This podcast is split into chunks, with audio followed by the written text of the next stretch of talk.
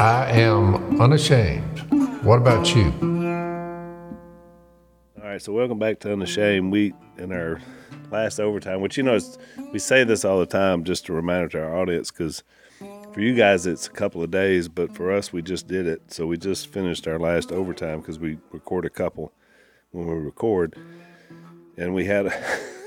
we Had quite the breakdown in our overtime because Zach dropped one of his Well, that's a new word. He's been practicing it. I would say probably three or four months because he kind of owned the pronunciation of it. But he did it really Uh, quickly. It was about a four or five syllable word. And That's he, what that's what got me about the fourth one. I, I was like, After the fourth syllable, Yeah. yeah, that's what I he thought. dropped one of his classic big words. And so it I turned think, it was, into I think it's actually six syllables. Oh, six syllables. it turned into a reenactment of Gomer and Goober.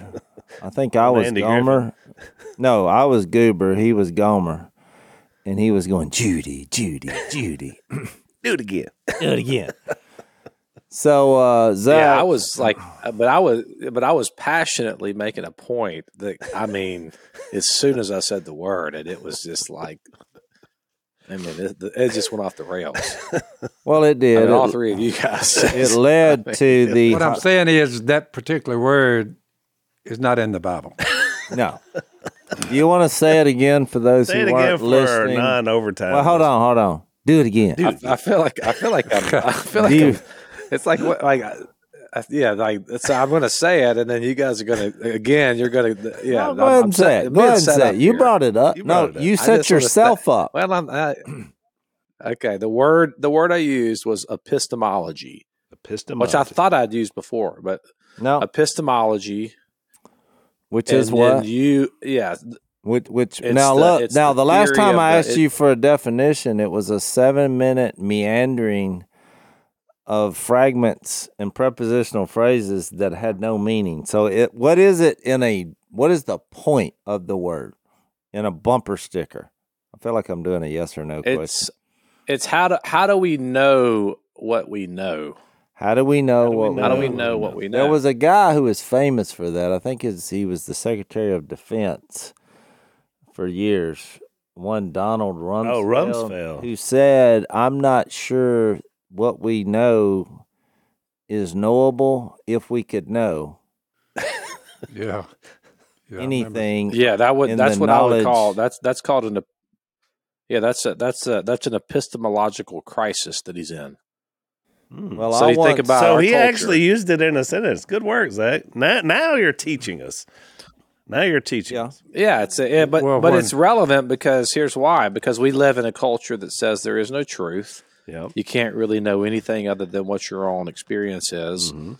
Um, so it I mean it is kind of the center of what I think is kind of our cultural moment is this idea of how do we know what truth is? How do we know? How do we know what we know? well, let me Uh, ask you you, know this. it because it's revealed.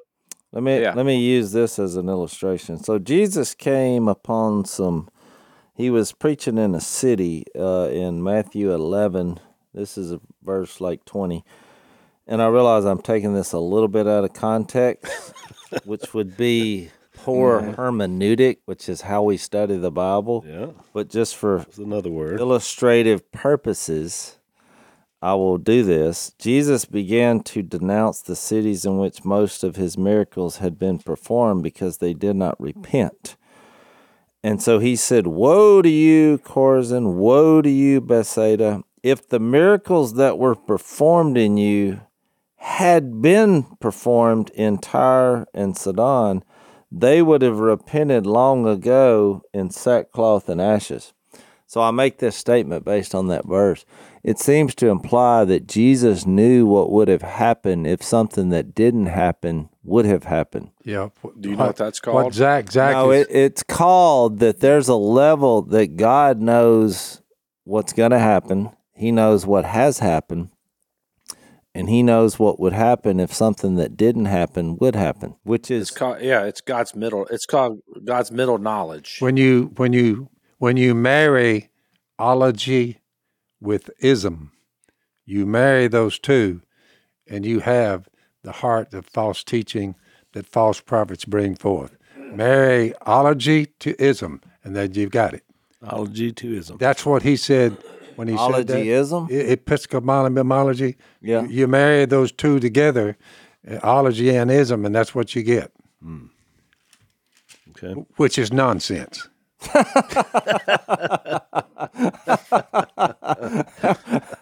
That's why in epistemology, where where is it in the Bible? What verse was that? That's in Romans. No, no, it ain't in the Bible. But I'm just saying that's what it. I'm like, it's not in the Bible. Well, I don't believe. I just refrain from using I that. feel like terminology. Paul. We, but we but we have words.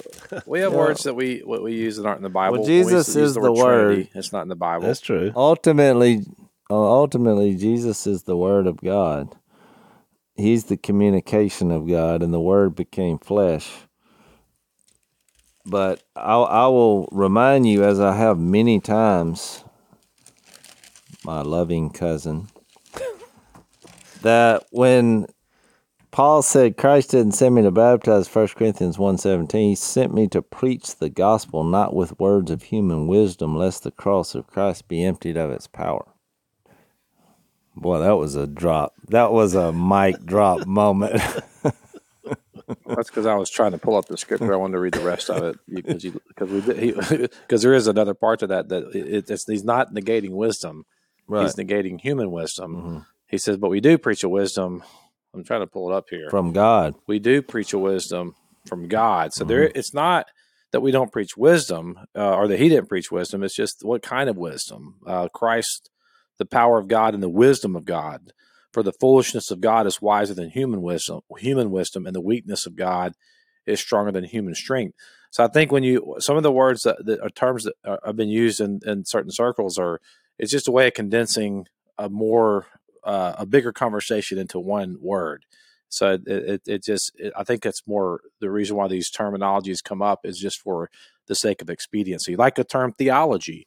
Mhm. I mean, the study of God. I mean, we're, we're we're obviously not against theology. We're not against the study of God, Yeah. you know, but, but you would just condense that into one word and then use it because I think that, um, it, I think it's just, it's, it's just a linguistical, uh, linguistical tool to communicate. But, um, but I do think that our culture does have an issue with how we arrive at knowledge because what we've been taught is that the re- the way you can know something to be true is if it benefits you or if it validates your own experience then it must be true.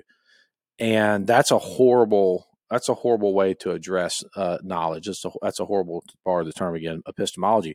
The reason why we know something's true is because god reveals it to us and so that was the the point I think we were talking about in Scripture when we start with that the Scripture is the inspired Word of God, and that it's the ultimate and final authority. What we're what we're essentially establishing there is a framework for how we can arrive at, at truth. We would back everything up through what the Scripture says, you know. And if it if it if it's not if we can't get there through the Bible, then we just don't go there. Now there may be differences of opinion on how we get there, and that's kind of where I, I think we should have some I would- grace and I would leniency and humility. Yeah, I always lean towards Zach, I would say uh, to to turn a phrase in our current culture, most people would say all prophecy has its origin in the will of man, and you couldn't even say in the will of man. You would say all prophecy has its will in the origin of he, she, they, whatever, because it's all about your Yeah. experience. So, and, and you wouldn't even believe in prophecy. So, you'd have to even go back further than that. So, in other words, it's always about the experience. It's never about any sort of absolutism. Wouldn't you say that's a fair statement? I mean, it's it's never about any any kind of absolute truth or anything. Yeah, well, it, it, the only thing that's absolute, which is kind of the that's the interesting thing about it. Yeah, there is an absolute truth, which is to them, which is that there are no absolutes. You know, which is an absolute, which is that's the whole thing that you you saw off the branch you sit on. But yeah, it's it's your experience, your lived experience, your perceived experience, and in our culture, it's primarily based on what is your status as um, as someone who's disenfranchised or, or your your minority status. So if you have di- different intersections of of um, disenfranchisement, then you can essentially gain more uh, power in determining what's true what's not true.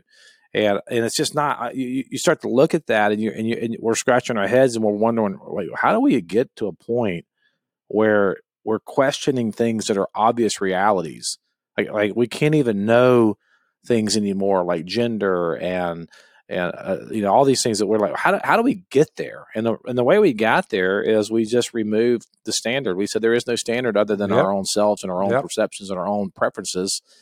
Um, so to me, it's it's a humility again of God, of of people. Ha- you have to fall on your face before the living God and say, you got to say that. You have to say this: I am a creature, and I'm not the creator. Like you got to begin there. I mean, if you, I mean, and it's obvious if you really think about it that you're not the creator because you can't determine your own reality. You can't determine your own gender. At the end of the day, we can play around like you can, but you really can't.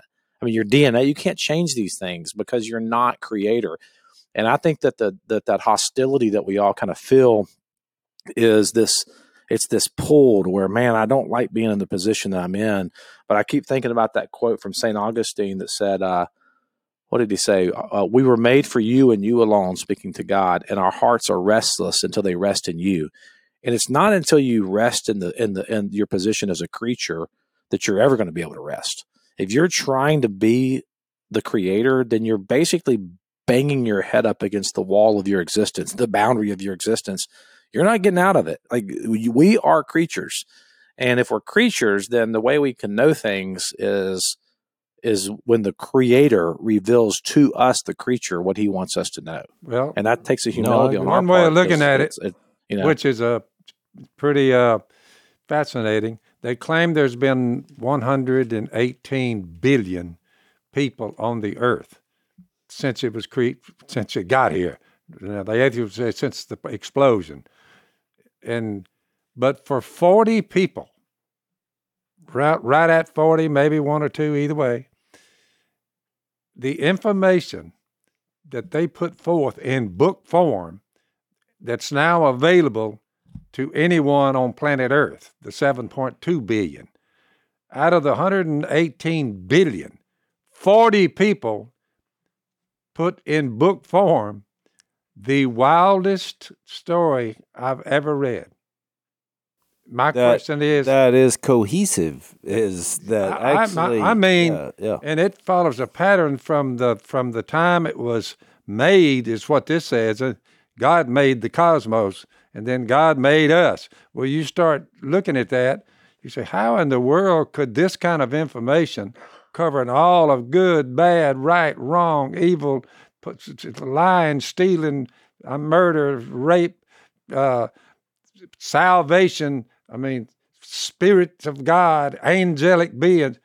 40 people sat down over this period Yeah. of time and and their error would stop and 400 years would go by and from malachi to matthew and god didn't say a word.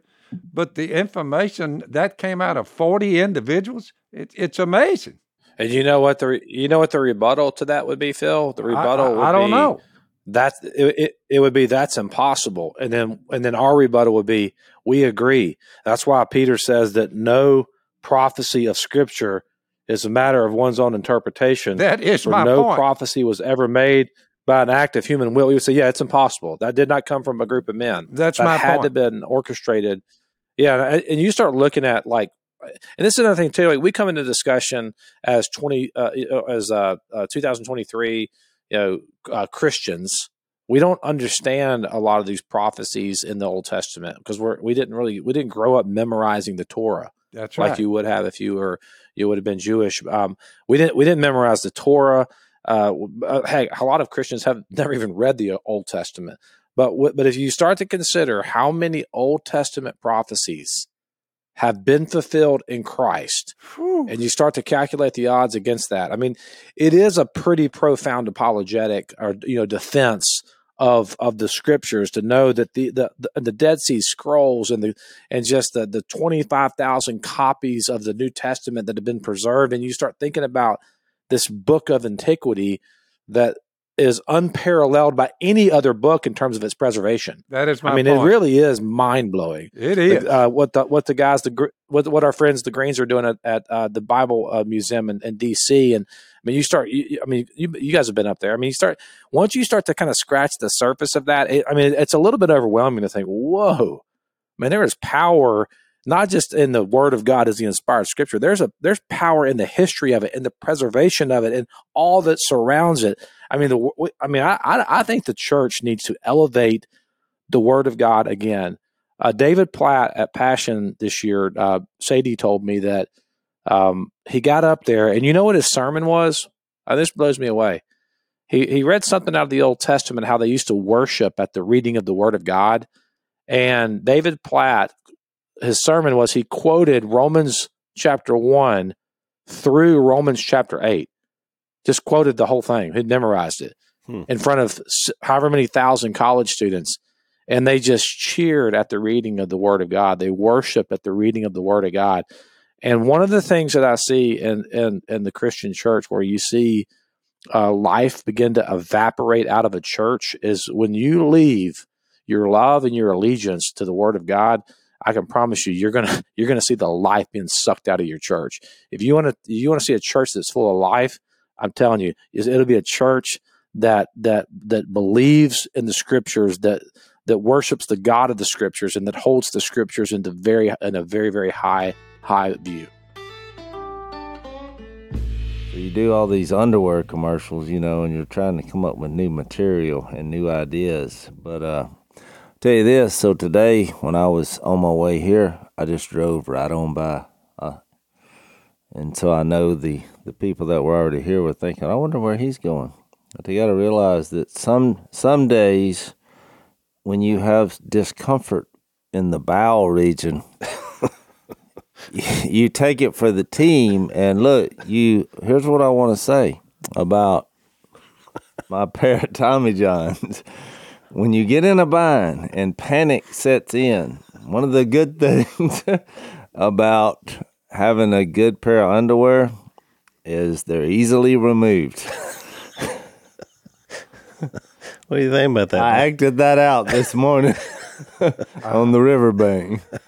I, I don't I don't hold conferences dealing with underwear, well, if you did, private or public. if you did, you would talk about Tommy Johns because they are the most comfortable underwear out there on the market. I've been a huge fan long before they sponsored our podcast. They, I guess, they are easy on and off. There's no doubt about Found it. out a lot about yourself in an emergency, Al. What they say is they've been covering our butts for 15 years, and I like that. That's uh, they've sold over 20 million pairs. They have thousands and thousands of five star reviews.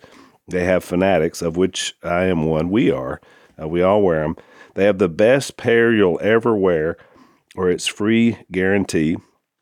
Uh, they have new spring designs, and I just got uh, s- uh, some new pairs, and they do have some interesting new designs uh, that you can check out. So we encourage you to shop uh, Tommy John for these new designs. Uh, go to TommyJohn.com slash Phil. You're going to get 20% off your first order. So that's 20% off right now at TommyJohn.com slash Phil. See their site for details. Well, if you're gonna have my name on it, tell them to send me some. All right. We're going to get Phil some more Tommy Johns.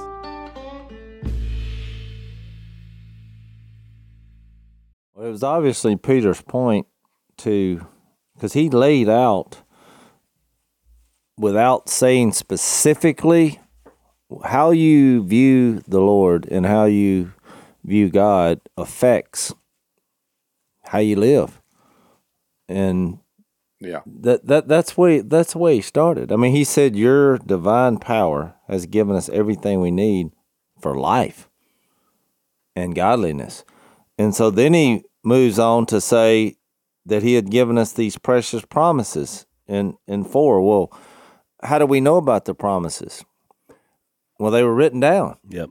All these promises from Genesis 3 on, they were written down. Listen, We, we have them. while you're there, and Jesus did many other things as well. At the end of John, the last thing John says, if every one of them, Zach, were written down, what Jesus did, I suppose that even the whole world would not have room for the books that would be written. I mean, what a Yeah. what a statement! You said you just saw you saw a glimpse of it. You should you should hear the rest of it. You wouldn't believe how the whole Which world makes would you say- wonder, well, why didn't they write them down? And Yeah. I, I would, I would, I would propose that it's because he could have written more, but this was revealed to us so that we would have the image of the invisible God in Jesus. And this is enough. We got what we needed. You, you got what you need. That's why when we get to chapter two, you know, the number one thing you got to watch out for, or really two things that we're going to see. Speaking of light, God has given us everything we, need for life. When someone is trying to add something more than who Jesus is or what he says through prophecy or, you know, modern day prophecy, or they're giving you a prophecy, but meanwhile, their personal life is living in a sinful way contrary to obvious biblical truths, that there should be some red flags go up. If you're Oh, bringing up 100%. something more than Jesus, or or something that Jesus didn't didn't address, and meanwhile, your life is living in direct contrast to the obvious nature of God. Let me just tell you, I'm not going to listen to anything you're saying. And, and that that's where he's going with it. Oh, this. somebody, somebody, somebody gave me a, a prophetic word um, a few weeks ago at a, a thing Jill and I spoke at, and uh, I, I debated on whether to share this. I, I'm going to share it because I think it's important.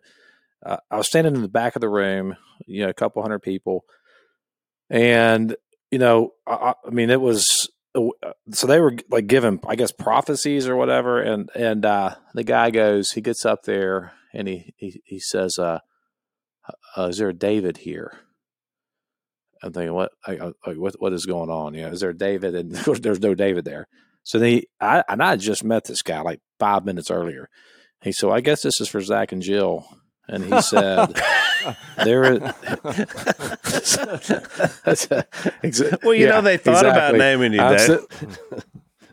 And I'm like, he said, you have the, you have David's anointing was his prophecy, but I was facing, he said, you're facing a major trial in your marriage. I mean, he's in front of all these people, and I'm like, whoa, it's kind of ticked me off, you know. And I'm like, so he's telling, he's like saying this in front of everybody, and and I'm like, and he's like, but you're gonna make it through it, and you know, you're gonna come out the other side of this, and and I, I was so mad because I'm like, like don't like don't speak that over my marriage, you know. But he came up to me afterwards. He's, hey man, I just want to check in with you. How did you receive that that prophecy?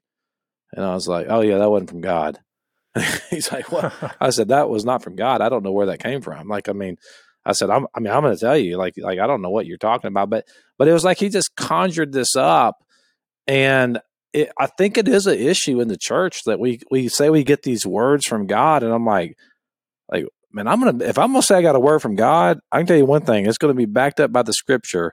I'm a hundred every time. I'm not telling you I got a word from God, and because I carry no authority outside of what's in in this book that I hold right here.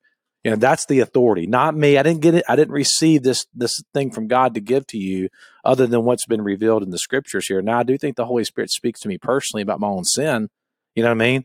Um, things I'm dealing with, but but he doesn't tell me, "Hey, Al, I think there's something going on over." You know, like I, I don't, I, I I didn't know where that came from, and it kind of shocked me because I hadn't been in that kind of setting before, and um, but it just made me think about like how often we claim to to that we get words from God. Well, people and have I'm asked I me. People have asked me about it before, Zach, and I always say, look, when you're hearing voices, um, there are multiple options.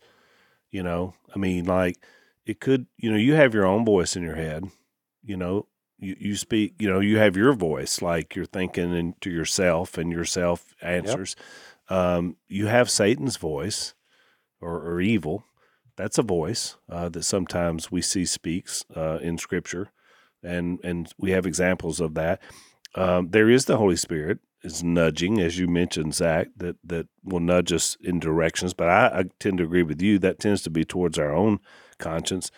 Uh, and you know there are some examples where you know God has spoken to people in the Bible directly, but there's a lot of options on voices. So when someone tells me they know this, that, or the other, I say, well, you better weigh those options and make sure because you you know I, I want to make sure and know before I, I'm definitive Um, when I've given someone, because you don't want to go in there like a Yeah, it like feels I kinda know, like yeah. the old uh it, it- just felt like the fortune teller thing you know what i mean? Like is there a bill in the room? Um yeah i got a i had a third cousin named bill. Uh, this is yeah um this i'm i'm, I'm seeing pizza. We had pizza together when we were kids and I, it, it kind of felt like that kind of deal.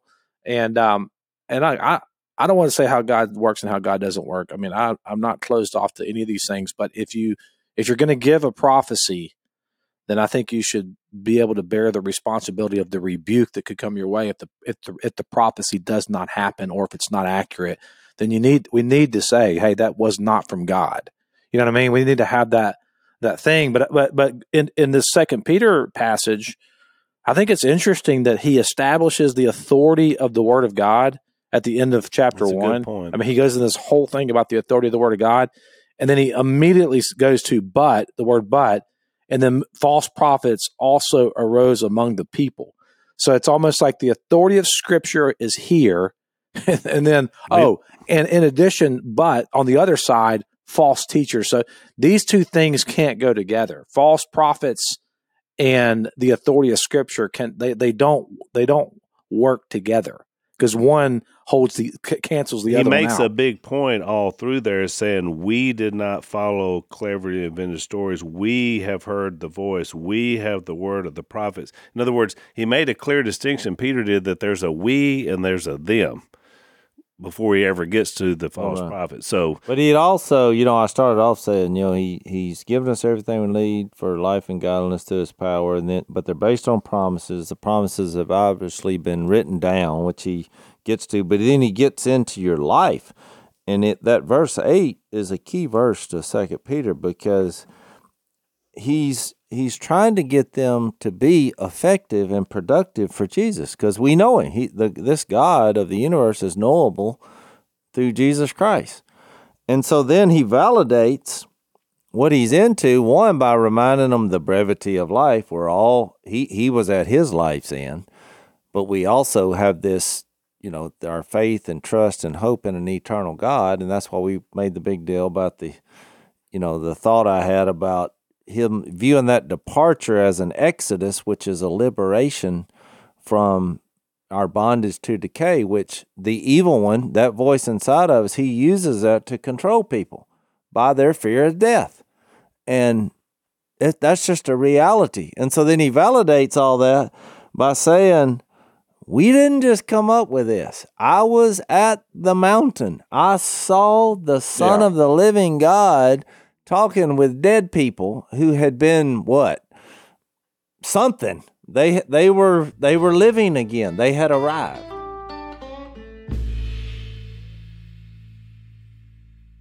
By the way, Zach, all prophecy, because Elijah was there on the mountain and Moses was there, all law and prophecy had been fulfilled in Christ Jesus. See what I'm saying? yeah, exactly. So I mean, there's there's something to be said about that. That was why he used the Mount of Transfiguration to show that everything was fulfilled in Jesus Christ. So it doesn't leave a lot of room for us it's- going it's- it's- forward. It's, yeah, he's he's showing the supremacy and the centrality of Jesus, the sovereignty of God, you know. And so then when you move into this this verse, chapter two, and he talks about the false prophets, he says the he he gives the opposite of of that approach. He says, but the false prophets also arose among the people, just as there will also be false teachers among you who will secretly introduce, which is always the nature, by the way, of this, right? It's a secret introduction, destructive heresies, even denying the master who bought them, bringing swift destruction upon themselves.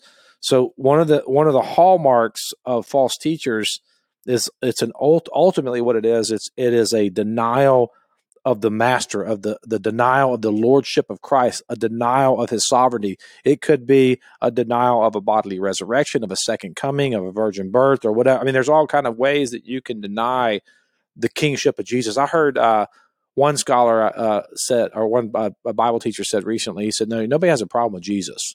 Everybody loves Jesus. Everybody loves Jesus until you tell them who he really is." then that's where the rub comes. You know, um, it, it, when you when you when you understand that Jesus is the sovereign King, that He is the Lord of Lords and the Host of Hosts, the Alpha and Omega, beginning and end, He holds all authority. That we that, that He is He is the King. Like that's the dividing thing. Yeah, someone uh, one of my friends recently who's not a believer was like, "Man, I want to believe. I mean, I want to believe. It's just the whole Jesus thing is the that's that that's just that part." And I, you know what I said to her? I said, "Exactly." That's you. You've hit up against the deal. Yeah, Jesus is the dividing line. G, the master.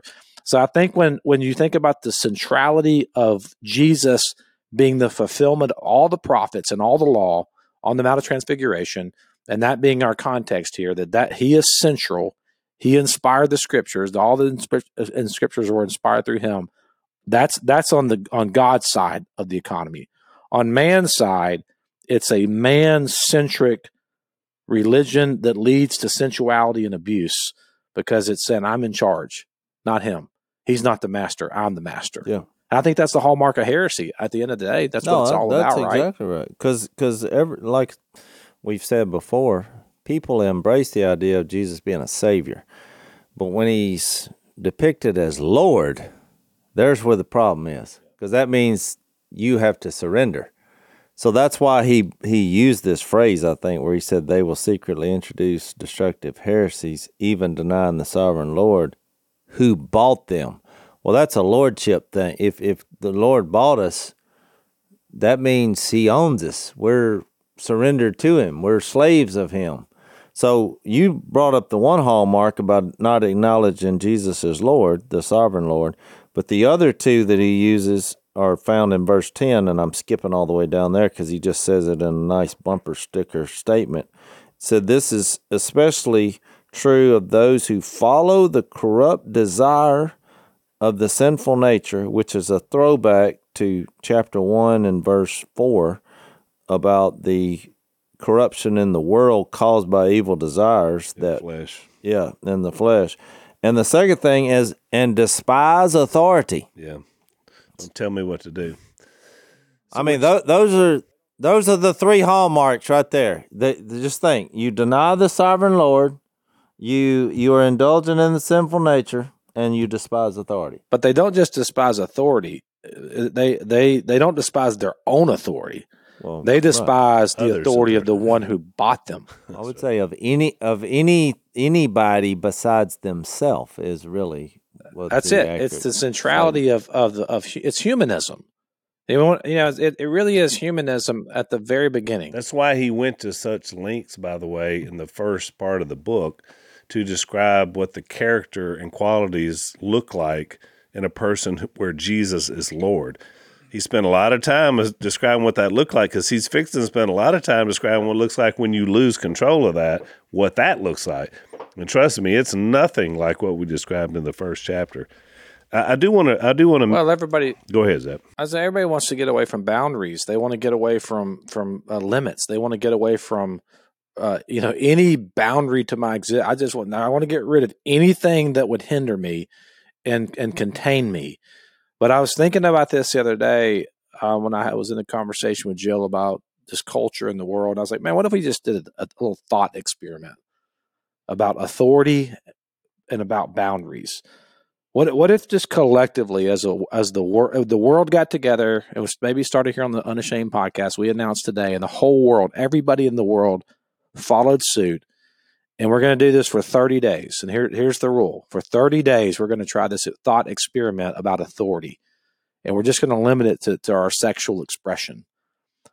Everybody for 30 days if you have a sexual urge just go go do it. Go fulfill it for 30 days. What would happen to the world if there were no boundaries whatsoever in 30 days just just on sexuality? Then you could extrapolate that to, to materialism per whatever. If you want something material go get it for th- i mean like there has to be limits around things. There i mean there has to be for things to function and for the world to, to, to progress and for there to be any kind of order in the world. And I think that's what is interesting about this is that when you when you look at a heresy, um, it typically is to say, let's remove the boundary, let's remove the authority and whatever the thing is over me, I want to remove that. and then I'm going to become my own authority. But when I do that in my own life, it's the old Dr. Phil question. You know, how's it working out for you? It it's never worked out for me when I become my own authority. And I think that's the point that this is kind of getting to is he's building this case of it doesn't work very well when we leave the authority of God and the authority of Scripture.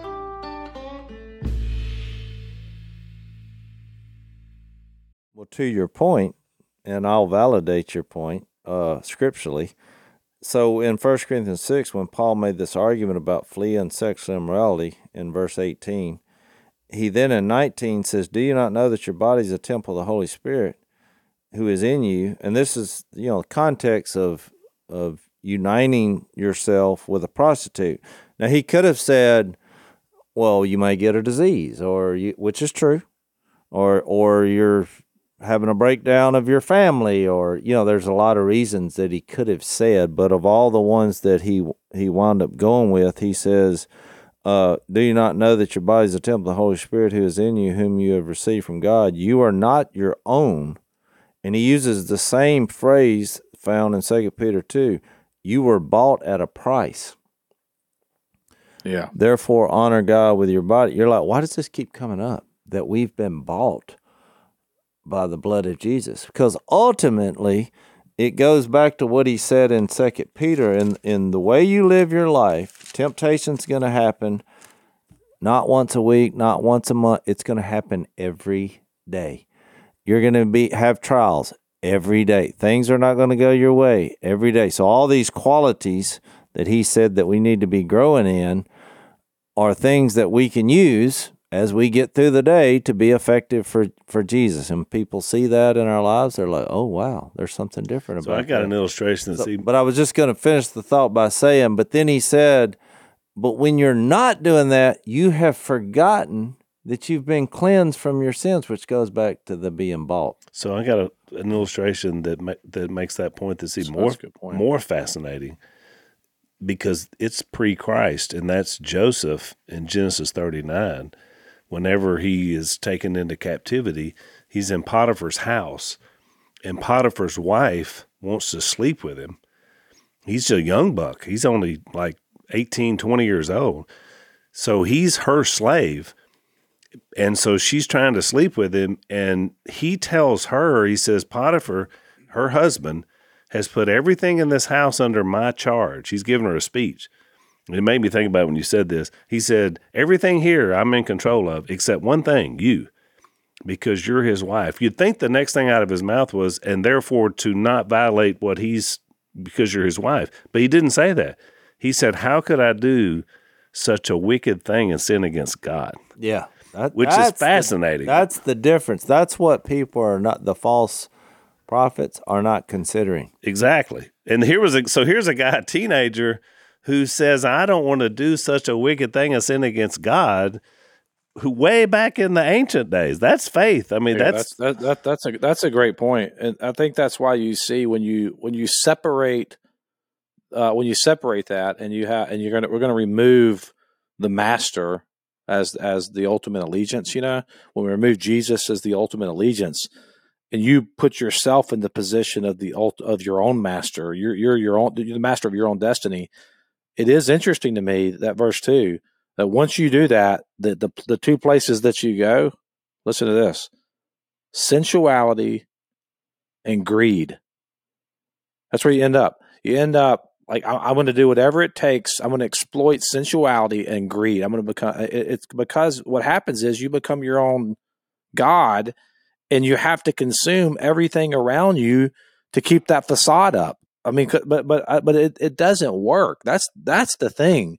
It just doesn't work. Nobody on the planet has ever got enough money where they've said, "Man, now I'm finally got there. This is enough. I'm good." I mean, everybody. It's like the old. Um, there's a movie I watched about the fall. I think it was about the fall of Lehman Brothers, and one of the characters in the movie, they asked him what is. Uh, he was like the head of Lehman Brothers, and uh, Shia LaBeouf's character, I think that's who was in it. Said, "What's your number?" And the guy went, My number. Yeah, what's your number when you hit this amount of money that you're good?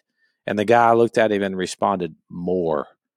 And I think that's the problem with when you follow the way of sensuality and the way of greed. There's you never get to the end of it. I, I you just don't. There's never you never get enough sensuality where you're like, finally I'm fulfilled. By the way, finally I've got by there. the way, where, where did uh, with uh, verse 14, 214, 2 Peter, uh, they'll be paid back with harm for the harm they've done. Their idea of pleasure to carouse in broad daylight, their blots and blemishes, reveling in their pleasures while they feast with you, eyes full of adultery. This is some of the toughest language in the entire Bible. They never stop sinning. They seduce the unstable. They're experts in greed and a cursed brood. I, I don't know who this next one's about. Maybe y'all do.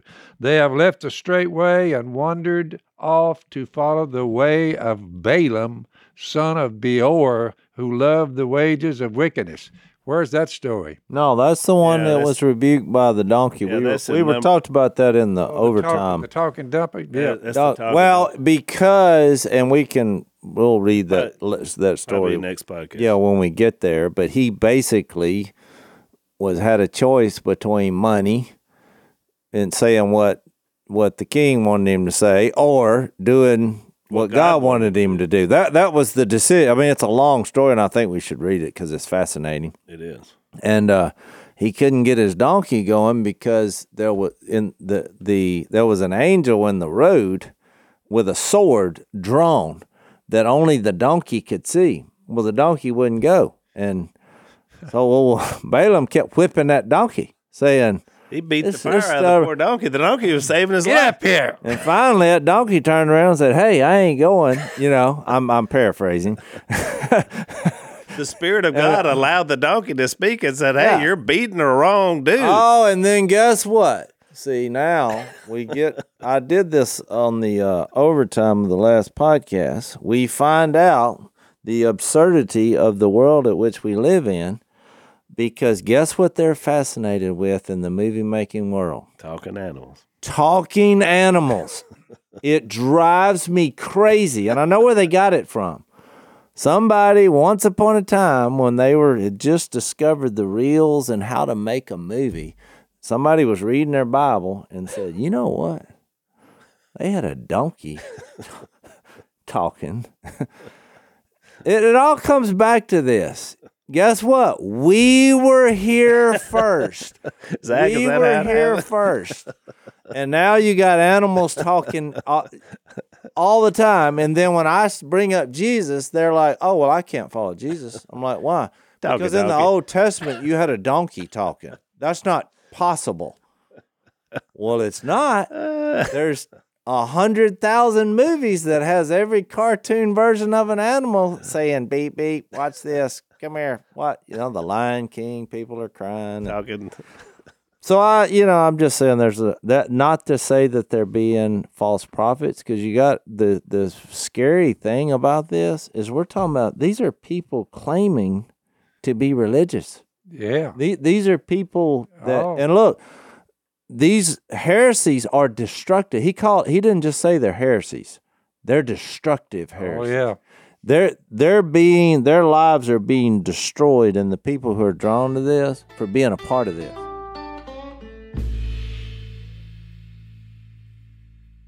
Therefore, when someone says, "Well, how does that fit in?"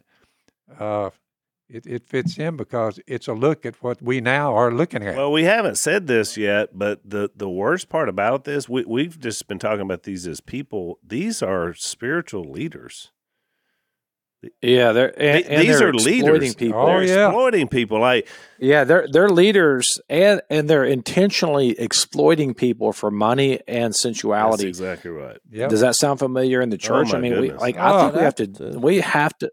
I mean, that's that's why when we when we ended um, the last book of of uh, Second Peter in chapter five, when we talked about the importance of having a you know elder led churches where there's accountability and there's like you know that and, and this whole idea of authority. I mean, like we're trying to claim this authority as even pastors claim authority that I don't think is theirs. You know what I mean? I mean, I'm I'm an elder at our church, but I mean, you know, my authority stops at the it begins and ends at the word of God. I mean, you know, but but uh, you got to be really careful putting yourself under people's authority who are claiming to have authority that they don't actually have, um, and and not allowing yourself to be taken captive by charismatic leaders who maybe have man they can they can pull you and reel you in you know. And they, but but man, you, I think this is a major issue. I think a lot of people that I know, and including myself, have been hurt by the church. You know, I mean, I've had we got our church hurt. I mean, you guys know our story, and you know, uh,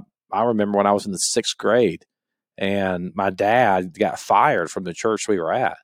And I remember walking in that room. It was you know fifteen hundred people in the auditorium when they were kind of having the meeting, and and uh, I'll never forget that. But you know that that church was abusive. Um, that whole uh, the whole thing was abusive. Basically, very abusive they the, publicly the fired him in front of the whole group. Yeah, and it was really difficult for us that we went and met, and we actually I grew up most of my fifth grade onward.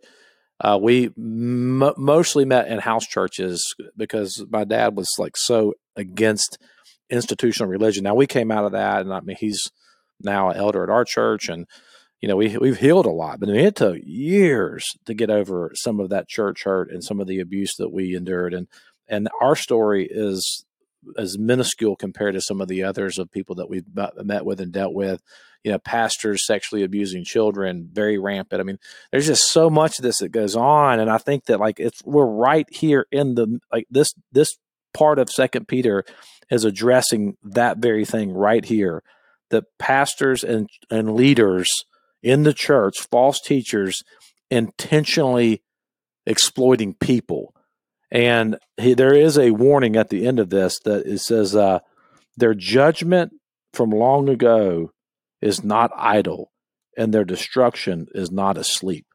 I mean, that's some scary stuff there. Well, like Dad said, I mean, this is some of the most harsh language in all of the Bible. Man, it is. And especially the New Testament. And Peter doesn't pull any punches. And No. as Jase mentioned in one of the past podcasts, I mean, this is definitely his sort of end of life manifesto, and, and he's not pulling is, any punches. There, there's other passages that support this line of thought. You know, I th- I I think First John is a really good, especially if you're you're wanting to investigate this this further, because it kind of travels down the same vein Yep. as Peter. And just to give you a thumbnail of where it eventually gets to, you know, he says in First John three seven, uh, "Don't let anyone lead you astray."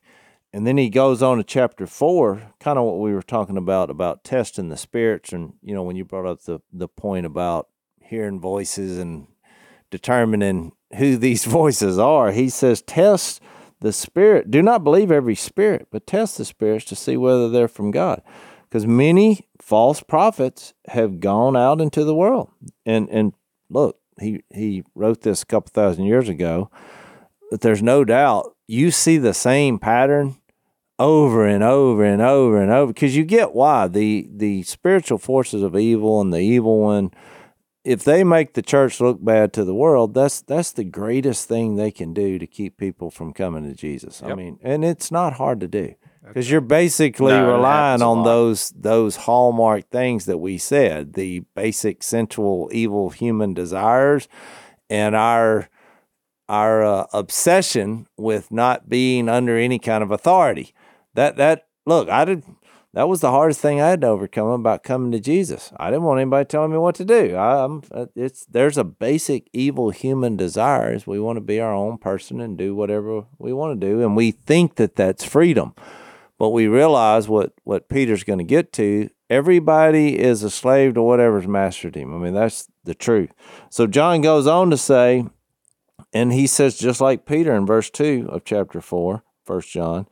This is how you can recognize the Spirit of God. Every spirit that acknowledges that Jesus Christ has come in the flesh is from God. It, it's amazing. It always starts there. Yep. and that's that uh, heart of Gnosticism, Jase, is what that's exactly what It he's talking always starts back to who do you think Jesus is? And so, look, every time I, and y'all probably have figured this out by now, Zach and I both have been involved in many uh, confrontations with potential heretics along the way because we like to argue, you know. And, but a lot of times it is sad because we have people, even in our own number, that get off and are trying to form little coups in their own little groups here and there. And but the number one thing that happens right off the bat is the focus is not on Jesus. Because I always say that when I'm in these kind of these heated discussions with people that have gotten off, I'm like, where's Jesus in all this? And they're like, well, the, these these aren't salvation issues. And I'm like, well, why are we talking about them? Why why are you leaving? Why are you drawing other people away? I mean, where where how is this being? How is this going to make Jesus effective and productive in your life?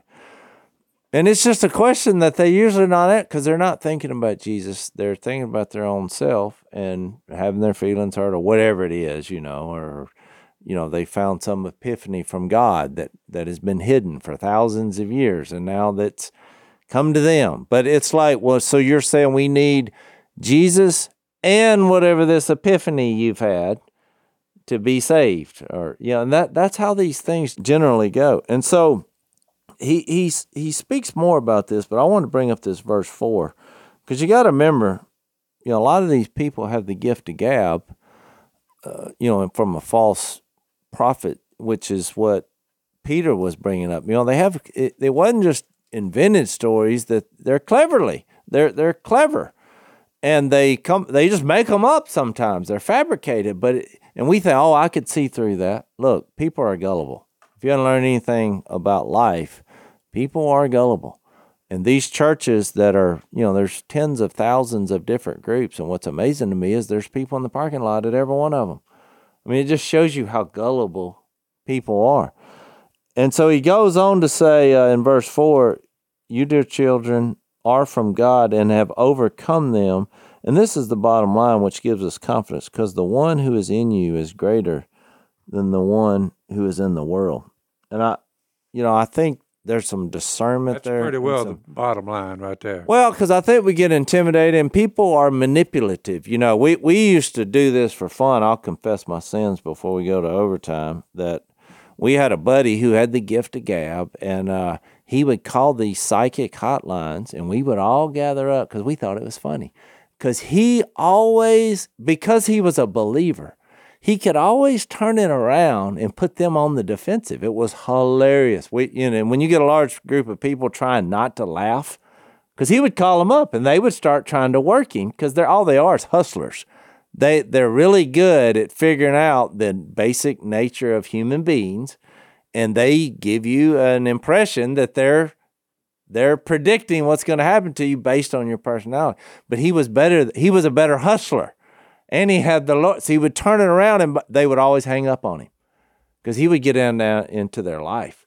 He was like, well, you know, my because he he would turn his vision, which is he was making up, into something that would scare them, because he would bring up their I'm trying their to conjure death. up in my mind. I'm trying to figure out who I'm this not, is. know who it saying, is. I'm not saying who it is because exactly I'm not is. sure the statute of limitations has run out on that. But it was I, I, got- hilarious. I think I know who it We'll is. discuss that. But in let me say this, Al. Before we get to, before we get to overtime, let me say this because Say I just. I, I know we're over, but if you want to know a litmus test for, for what you're sitting under, I think if if if the messages and the teaching that you're sitting under, if you walk away from it and you think, "Man, we are right," and it- it- that's probably not a good sign.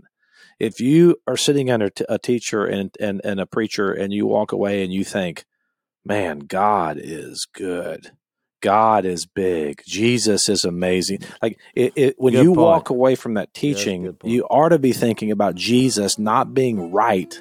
You ought to be thinking about who he is. exactly. And I think that's the hallmark what Jason's talking about. Where is Jesus in all this? That was a better You way know to lot of- sum up what I was trying to describe. That should be the goal in every meeting, every argument, every discussion. How, how great is he? All right. Uh, follow us over to overtime. We'll talk a little bit more about that, and then we'll pick this up in Second Peter two next time. Uh, Zach, I'm getting a word in my ear. It says you you will be joining us in overtime. So I- I'm gonna speak that word to you. But I hear other voices from our crew too, so maybe that's what it is. So we'll see you in overtime. That's if you want to follow us over blazetv.com That was kinda slash unashamed. Thanks for listening to the Unashamed podcast. Help us out by rating us on iTunes. And don't miss an episode by subscribing on YouTube and be sure to click that little bell to get notified about new episodes. And for even more content that you won't get anywhere else, subscribe to Blaze TV at blazetv.com slash unashamed.